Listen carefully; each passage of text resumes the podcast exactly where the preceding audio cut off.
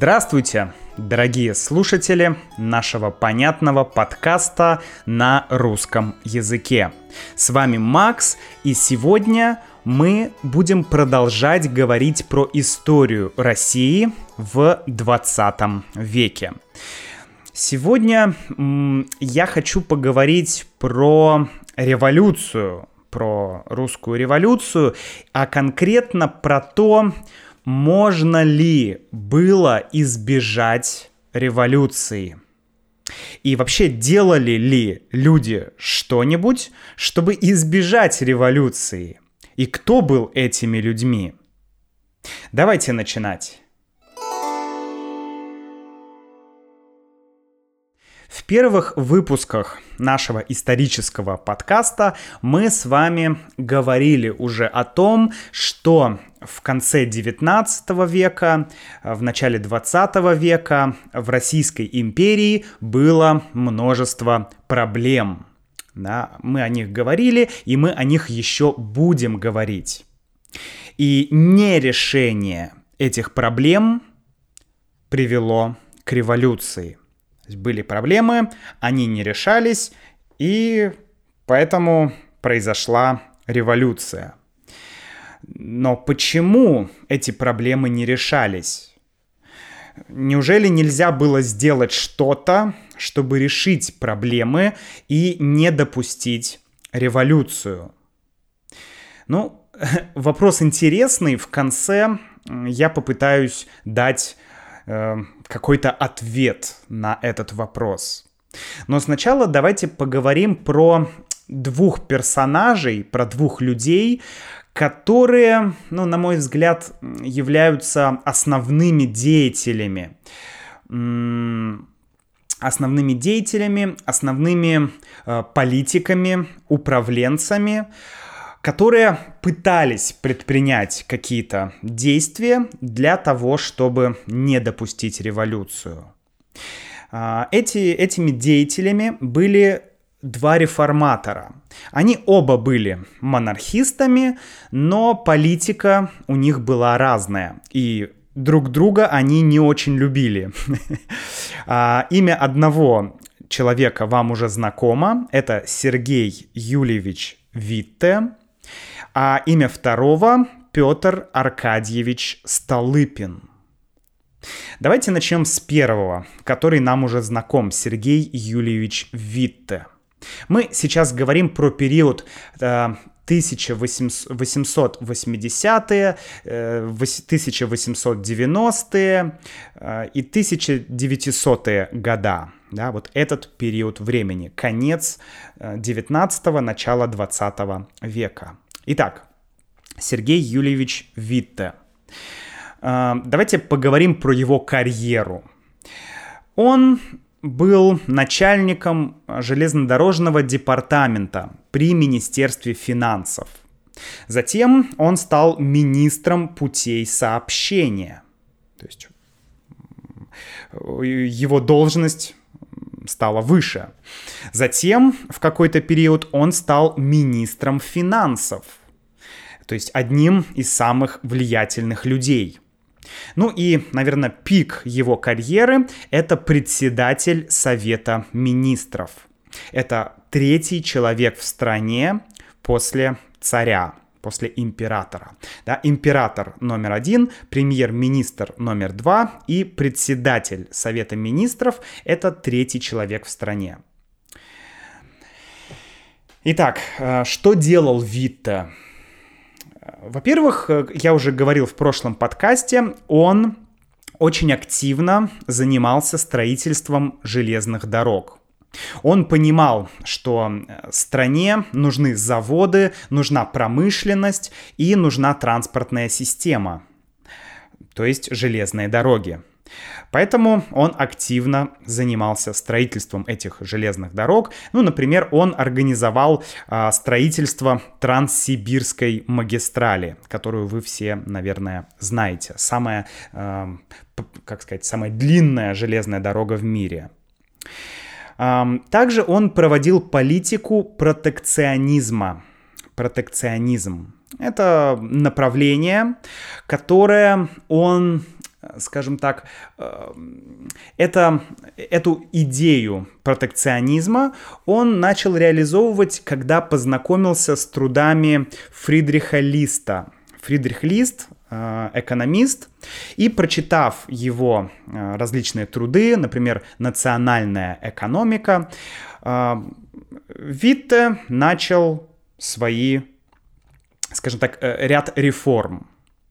Ну, в политику протекционизма, например, входил некий баланс между импортом и экспортом.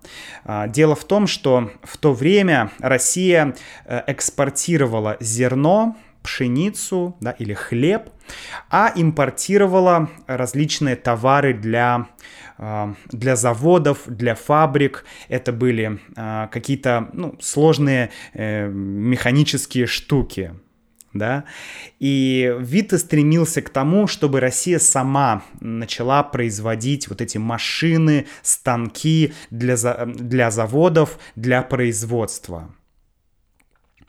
И в политику протекционизма, как понятно из названия, э, входила роль, э, большая роль государства роль государства для того, чтобы быстро вывести страну вперед, чтобы сделать рывок. Нужно было э, государству вмешиваться в экономику да, сильно. Еще одна из его э, идей или один из его проектов, как бы мы сейчас сказали, это монополия на алкоголь.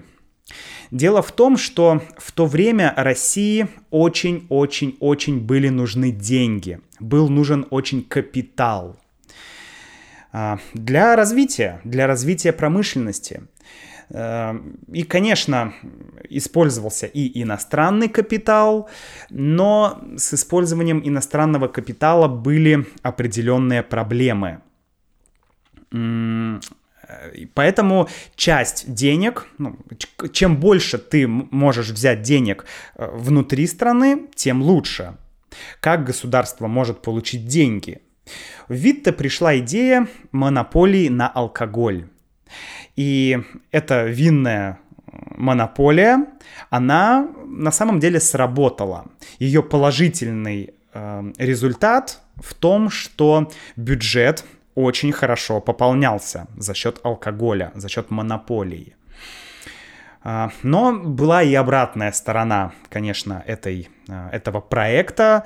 Ну, то, что э, небогатые люди, коих было большинство в России, они употребляли более дешевый, менее низкокачественный, вернее, более низкокачественный э, алкоголь. Ленин очень критиковал, например, эту винную монополию, но она дала деньги. Следующей, следующей реформой была финансовая реформа. А, дело в том, что э, в то время в Российской империи были разные деньги. Бумажные, серебряные деньги и так далее. И не было единого, скажем так, стандарта. И э, благодаря Витте был введен золотой стандарт. То есть курс рубля был привязан к золоту. Да? Поэтому курс валюты из-за того, что он был привязан к золоту, он стал более устойчивым. Валюта стала более устойчивой, и это помогло притоку иностранной валюты. Также Витте был противником русско-японской войны. А, он говорил, что Россия не готова к этой войне, и для экономики это будет огромная проблема, если Россия начнет русско-японскую войну. Однако Однако интересно то, что э, когда Витте строил свои железные дороги, он также прокладывал одну из дорог по территории Китая, по территории Манчжурии. И не вдаваясь в подробности, но его эта политика, она на самом деле повлияла на начало русско-японской войны. Вита это отрицал, он говорил, что я здесь ни при чем, но по факту э, политика Вита эм, помогла значит, тем людям, которые хотели начать войну, она им, по сути, помогла. То есть э, можно сказать, что косвенно Вита, Вита имел отношение к началу русско-японской войны, хотя он был против этой войны. Интересный факт, что э, когда Россия проиграла в русско-японской войне, то именно Витте поехал в Америку, чтобы заключать мирный договор.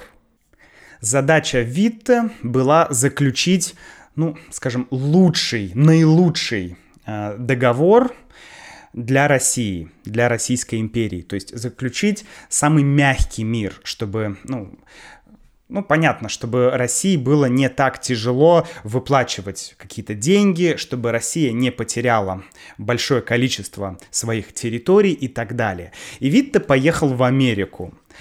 Это интересная история. Жаль, что я не могу на этом э, остановиться и рассказать вам поподробнее. Но суть в том, что Витте, когда он ехал в Америку, он понимал, как нужно действовать.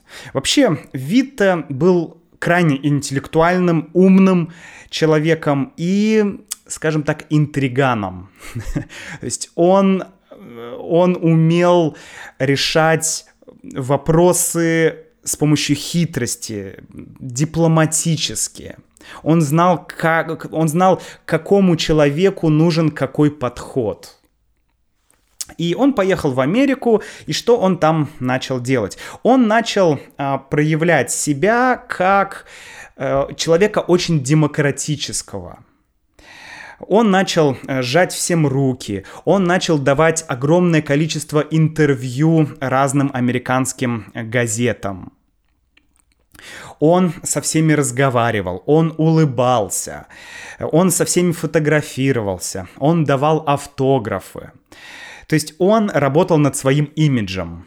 И некоторые э, газеты американские даже писали, что «О, посмотрите, российский э, премьер демократичнее э, американского президента».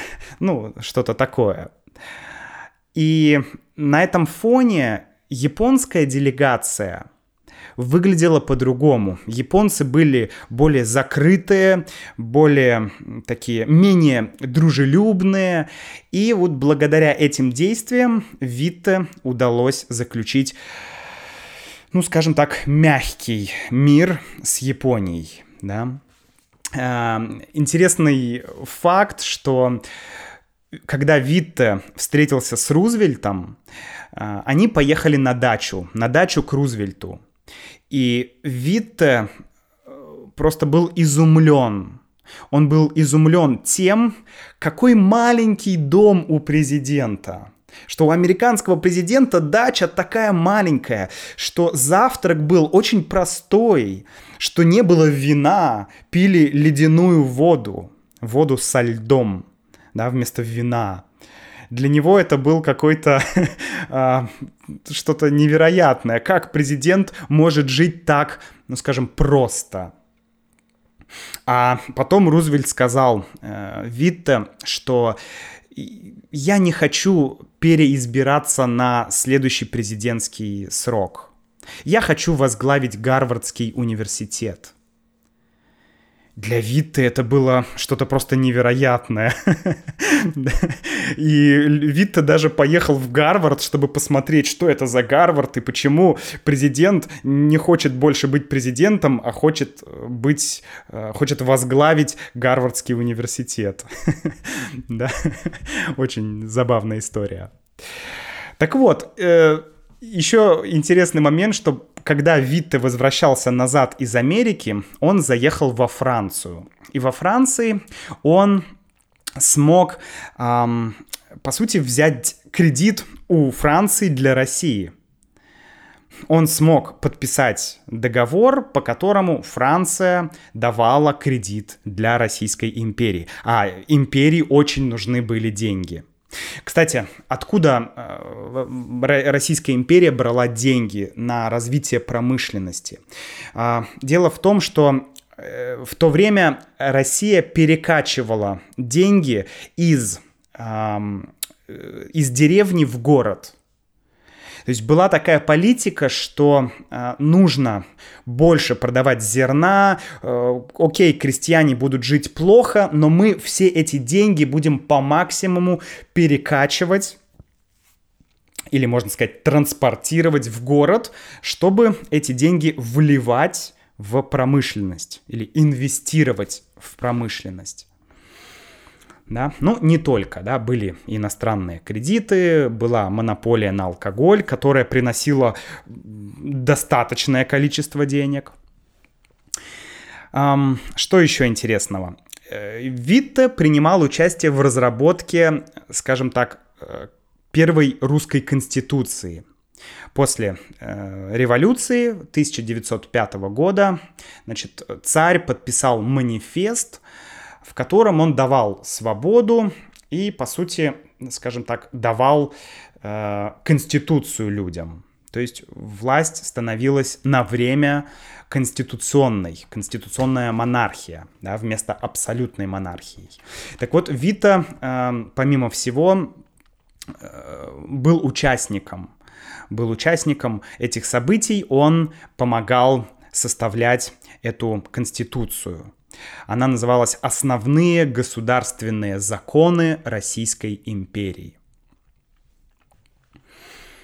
Э, есть один важный момент.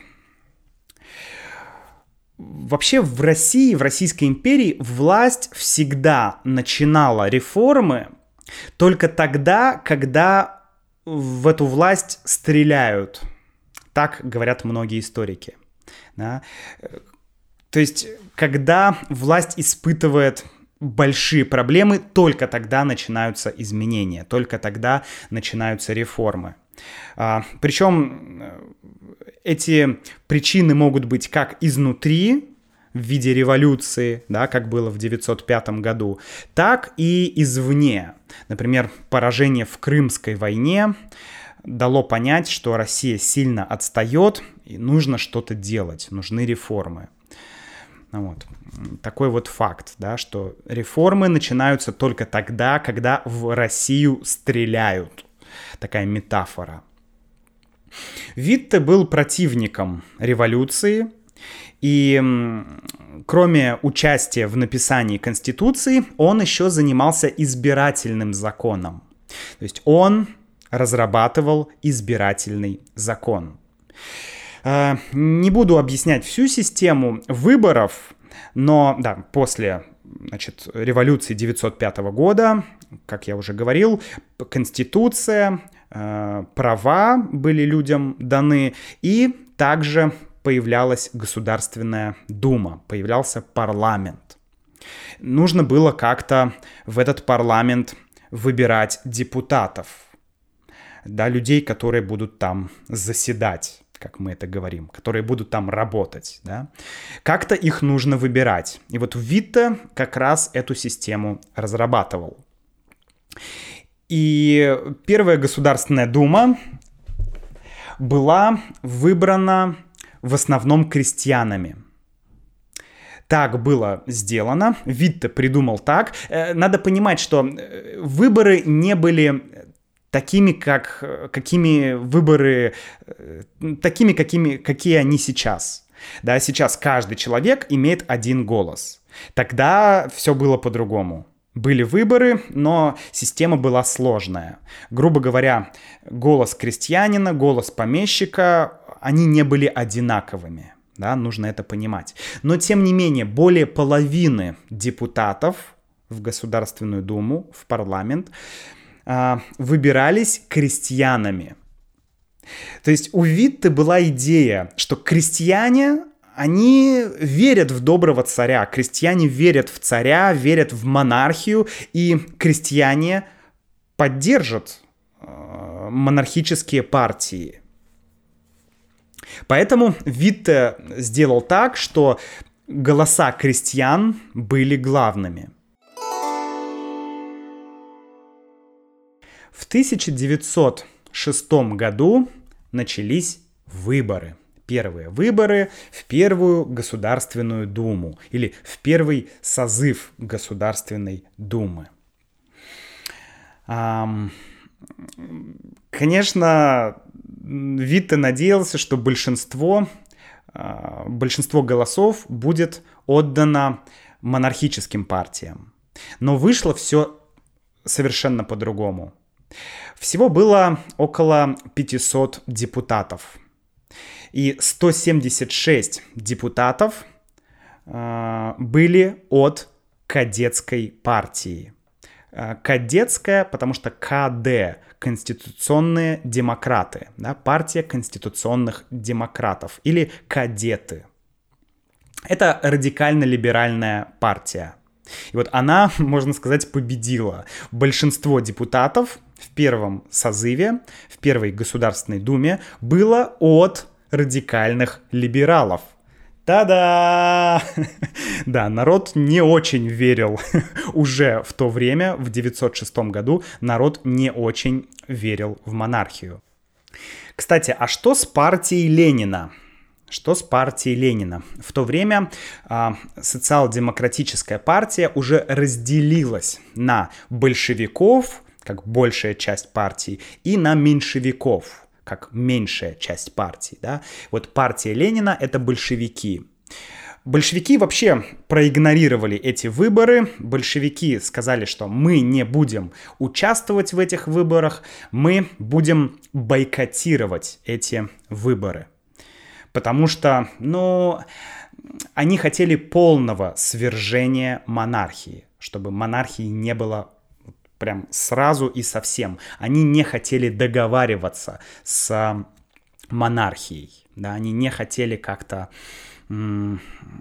дискутировать на, этот, на эту тему. Поэтому они просто бойкотировали эти выборы. И то же самое сделала другая левая партия, партия эсеров, СР это социал-революционеры. Это другая такая крайняя левая партия, которая была очень известна э, своими, своей террористической деятельностью.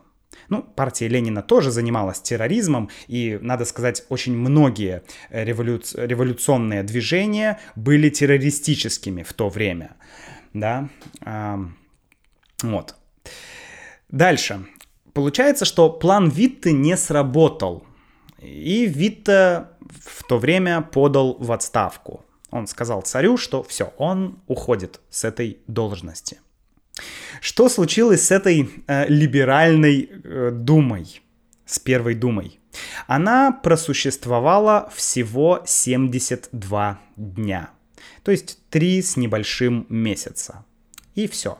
И после этого она была распущена царем. Как я уже говорил, революция 905 в 905 году началась, и в 907 году она как бы закончилась или приостановилась. Давайте поговорим, что было дальше.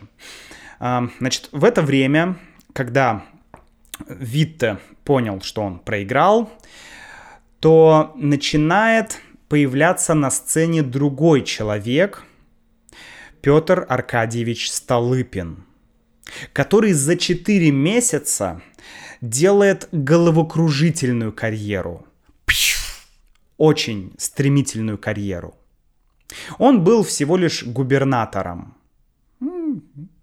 Просто губернатор. А через несколько месяцев стал вторым вторым человеком в империи. Что за человек Столыпин? На самом деле история вещь достаточно политизированная. Поэтому на действия Столыпина, на реформы Столыпина в разное время смотрели по-разному. Например, в СССР деятельность Столыпина оценивалась очень критически. В СССР Столыпин был непопулярен, а, ну, по причине, что Столыпин был монархистом, и он отстаивал идеи а, монархии. Он был контрреволюционером, он занимался контрреволюционной деятельностью. Его даже называли душитель революции, да, что он душил, душил революцию. Интересно посмотреть на современную Россию.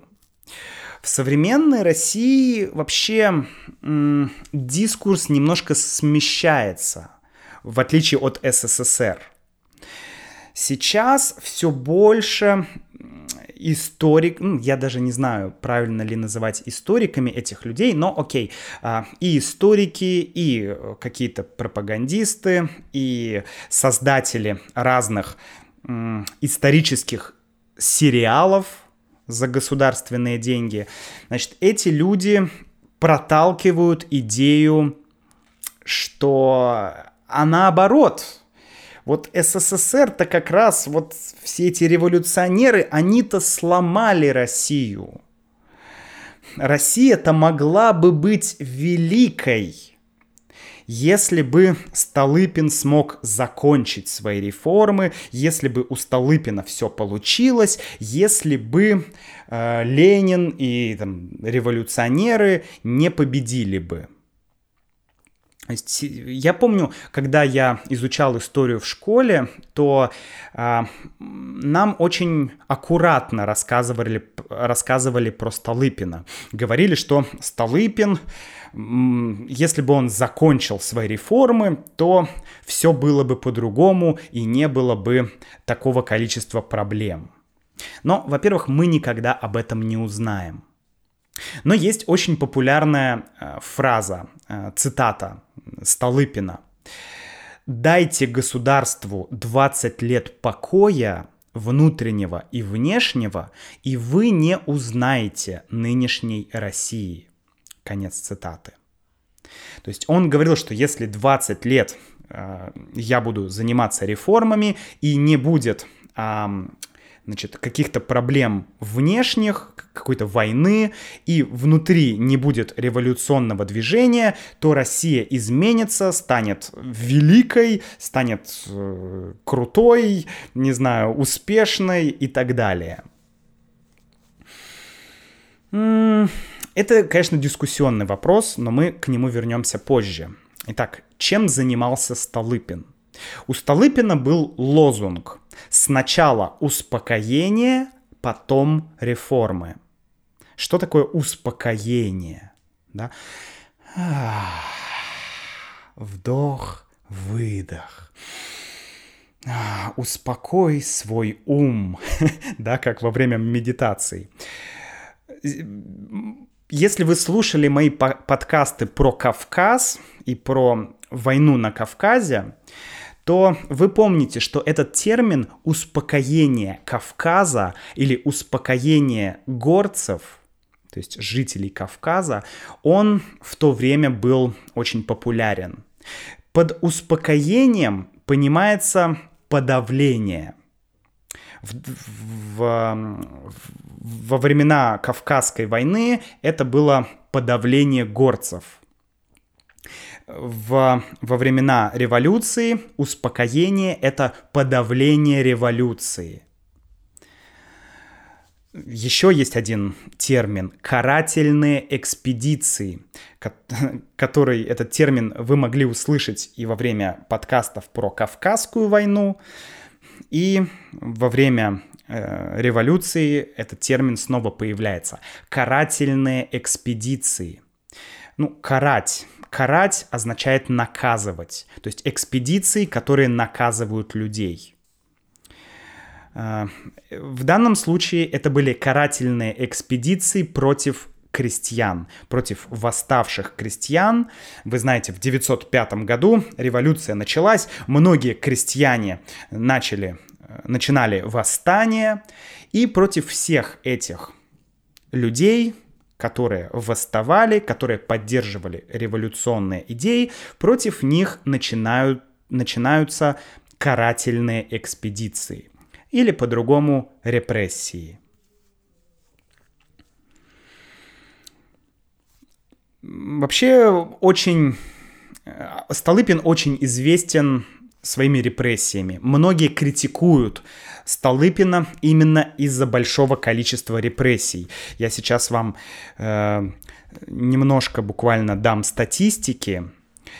Значит, 1100 э, человек казнили военно-полевые суды в 906-907 годах.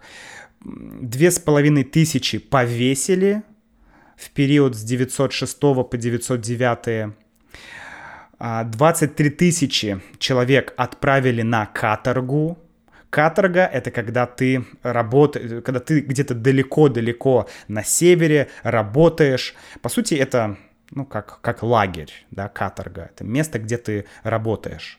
Тюрьма только далеко, где ты каждый день много работаешь. 39 тысяч человек были отправлены в ссылку без суда.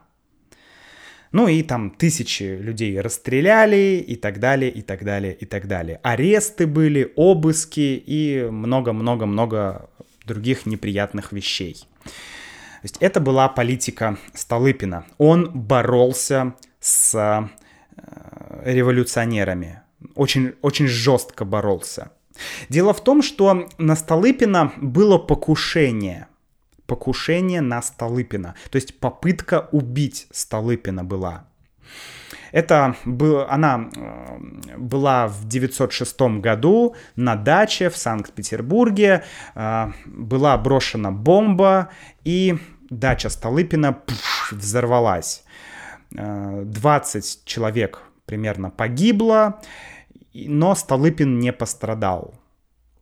И через неделю Столыпин опубликовал правительственную программу, в которой говорилось, цитата, «Правительство, не колеблясь, противопоставит насилию силу».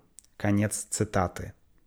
Да, то есть правительство будет бороться э, как бы против террористов, против революционеров силой.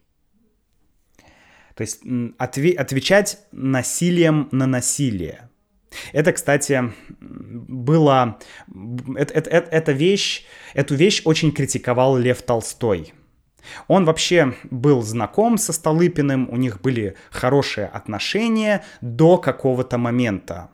Но Толстой, э, Толстому не нравилось, что Столыпин применял силу, да, что он боролся э, с помощью насилия.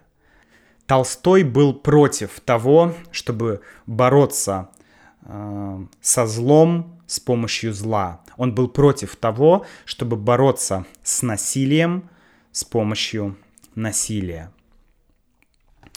Что еще делал Столыпин? Были введены военно-полевые суды. То есть, грубо говоря, суд на месте, как в военное время. Э, то есть, если что-то случилось, приезжала, при, приезжала полиция и сразу на месте судила человека. Без адвоката, без э, такого правосудия, сразу судила на месте. Столыпину не нравилась идея Государственной Думы. Он был против нее. Она ему мешала, естественно, мешала ему э, воплощать его э, планы. И он покончил со Второй Думой. После Первой Думы, помните, 72 дня всего просуществовала либеральная Дума, так скажем. Вторая Дума э, была уже не либеральная. Во второй думе большинство было э, от левых партий. Левые партии, а либералы уже были на втором месте. Но с помощью царя э, Столыпину удалось разогнать вторую думу. Некоторые называют это э, переворотом. Переворотом, потому что, по сути, царь пошел против Конституции, и можно сказать, что с этого момента снова вернулась монархия неконститу... неконституционная. То есть конститу... у конституционной монархии, монархии был короткий период. Но затем она вернется позже вновь. Но пока, значит, Пока все, больше нет никакой конституционной монархии. И уже третий созыв Думы, третья Дума, а, она э, просуществовала достаточно долго, с 907 года по 912 год. И туда Столыпин, ну, он сделал так, чтобы в эту третью думу вошли его сторонники, чтобы его партия была главной, ну и еще было много националистов-монархистов. А э, кадеты, конституционные демократы и левые были в меньшинстве как, как у него получилось э, сделать свою собственную Государственную Думу, как Столыпин сделал свой парламент. Э, была, опять же, реформа. Да? Он изменил избирательный закон. Он изменил избирательный закон и сделал так, что теперь больше половины депутатов выбиралось не крестьянами, как раньше, а помещиками – помещиками, дворянами. То есть это вот этот 1% населения. Да? То есть Витте рассчитывал на крестьян, крестьяне не поддержали. А Столыпин рассчитывал на помещиков. И у него все получилось, поэтому третья дума была, э, как бы так сказать, простолыпинская. Да, конечно, большая часть крестьян и рабочих царя уже не поддерживала, поэтому Столыпину нужно было как-то укреплять власть. Ему нужна была поддержка крестьян. Поэтому Столыпин начал аграрную реформу, реформу сельского хозяйства, крестьянскую реформу. Да? Я уже говорил, что вопрос крестьян и земли — это вообще главный вопрос революции, один из самых главных рабоч... э, вопросов. Вопрос крестьян и вопрос рабочих — это одни из самых главных вопросов. В чем суть аграрной реформы Столыпина? Столыпин решил э, пойти по прусскому пути и сделать крестьян частными собственниками — Дело в том, что до этого земля принадлежала крестьянской общине, да, некому крестьянскому комьюнити, а, а Столыпин решил, что пусть земля будет принадлежать крестьянам. Э, кстати, Лев Толстой также критиковал эту инициативу. ну вот. а, э, получилось, что Столыпин разделил крестьян на два слоя или ну, на, на, на два класса, ну, тут не совсем классы, скорее на два слоя. Да, одни крестьяне, э, собственники земли, и они благодарны государству, они лояльны государству, а вторые вторая часть крестьян лишилась земли, стала наемными работниками и была тоже в зависимости от государства. Так планировал Столыпин. Ну и планировал повысить эффективность сельского хозяйства. В принципе, повысить эффективность сельского хозяйства ему удалось. Но э, вот эта тема, что крестьяне, какие-то крестьяне стали частными собственниками, какие-то крестьяне лишились земли, еще важный момент, что многих крестьян стали переселять из европейской части России в э, Сибирь, в Южную Сибирь, в Северный Казахстан, потому что там много земли, мало людей, а в европейской части России мало земель, а много людей. Поэтому еще Витте начал потихоньку отправлять крестьян в Сибирь. А э, Столыпин взялся за это с усилием, с рвением и начал переселять крестьян э, туда, в Сибирь. Особенно тех крестьян, которые участвовали в революционных кружках, которые поддерживали революцию. Ну и за 1904-1916 э, годы переселилось где-то более трех миллионов крестьян. более трех миллионов крестьян. Правда, большая часть крестьян вернулась потом назад, потому что крестьяне не смогли там э, обустроиться, не смогли там работать, и они вернулись. И вернулись злыми, разоренными, бедными. И, конечно, это была огромная поддержка для революции, и потом в гражданской войне, когда началась гражданская война, уже после Первой мировой войны, то большая часть этих крестьян в Сибири, они поддержали красных, они поддержали э, Ленина, они поддержали большевиков во время гражданской войны. Да, и это все результат политики э, Столыпина. И вообще конф... количество конфликтов э, среди крестьян только увеличивалось. Вот это нужно понимать, что реформы Столыпина закончились неудачей. Крестьяне так и не стали поддержкой для царя и поддержкой для монархии. Ну, для Столыпина все закончилось в 1911 году, когда его убили. Убили его в Киеве.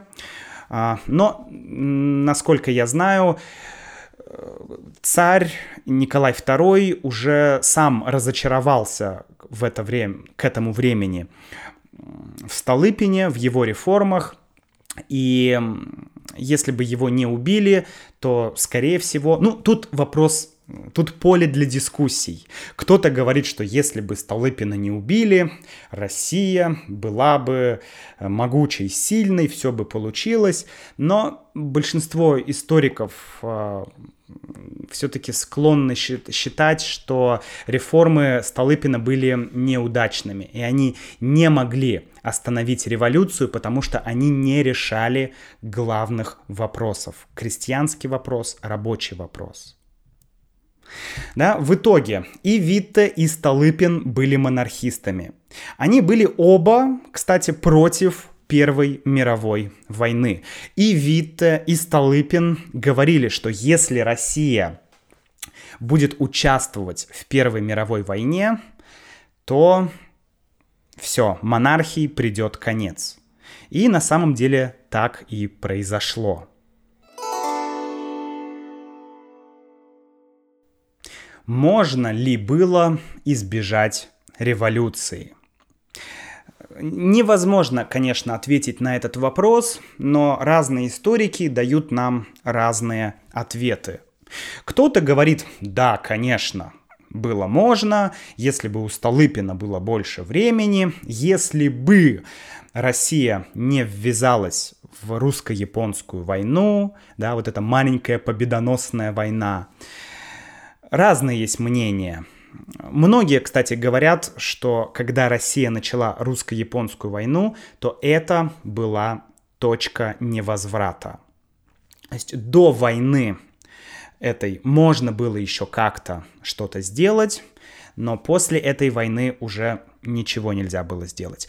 Кто-то говорит, что э, рубежом стала Первая мировая война, которая началась в 1914 году, что именно тогда э, когда Россия вступила в войну, именно тогда она потеряла последнюю надежду на, э, на то, чтобы избежать революцию.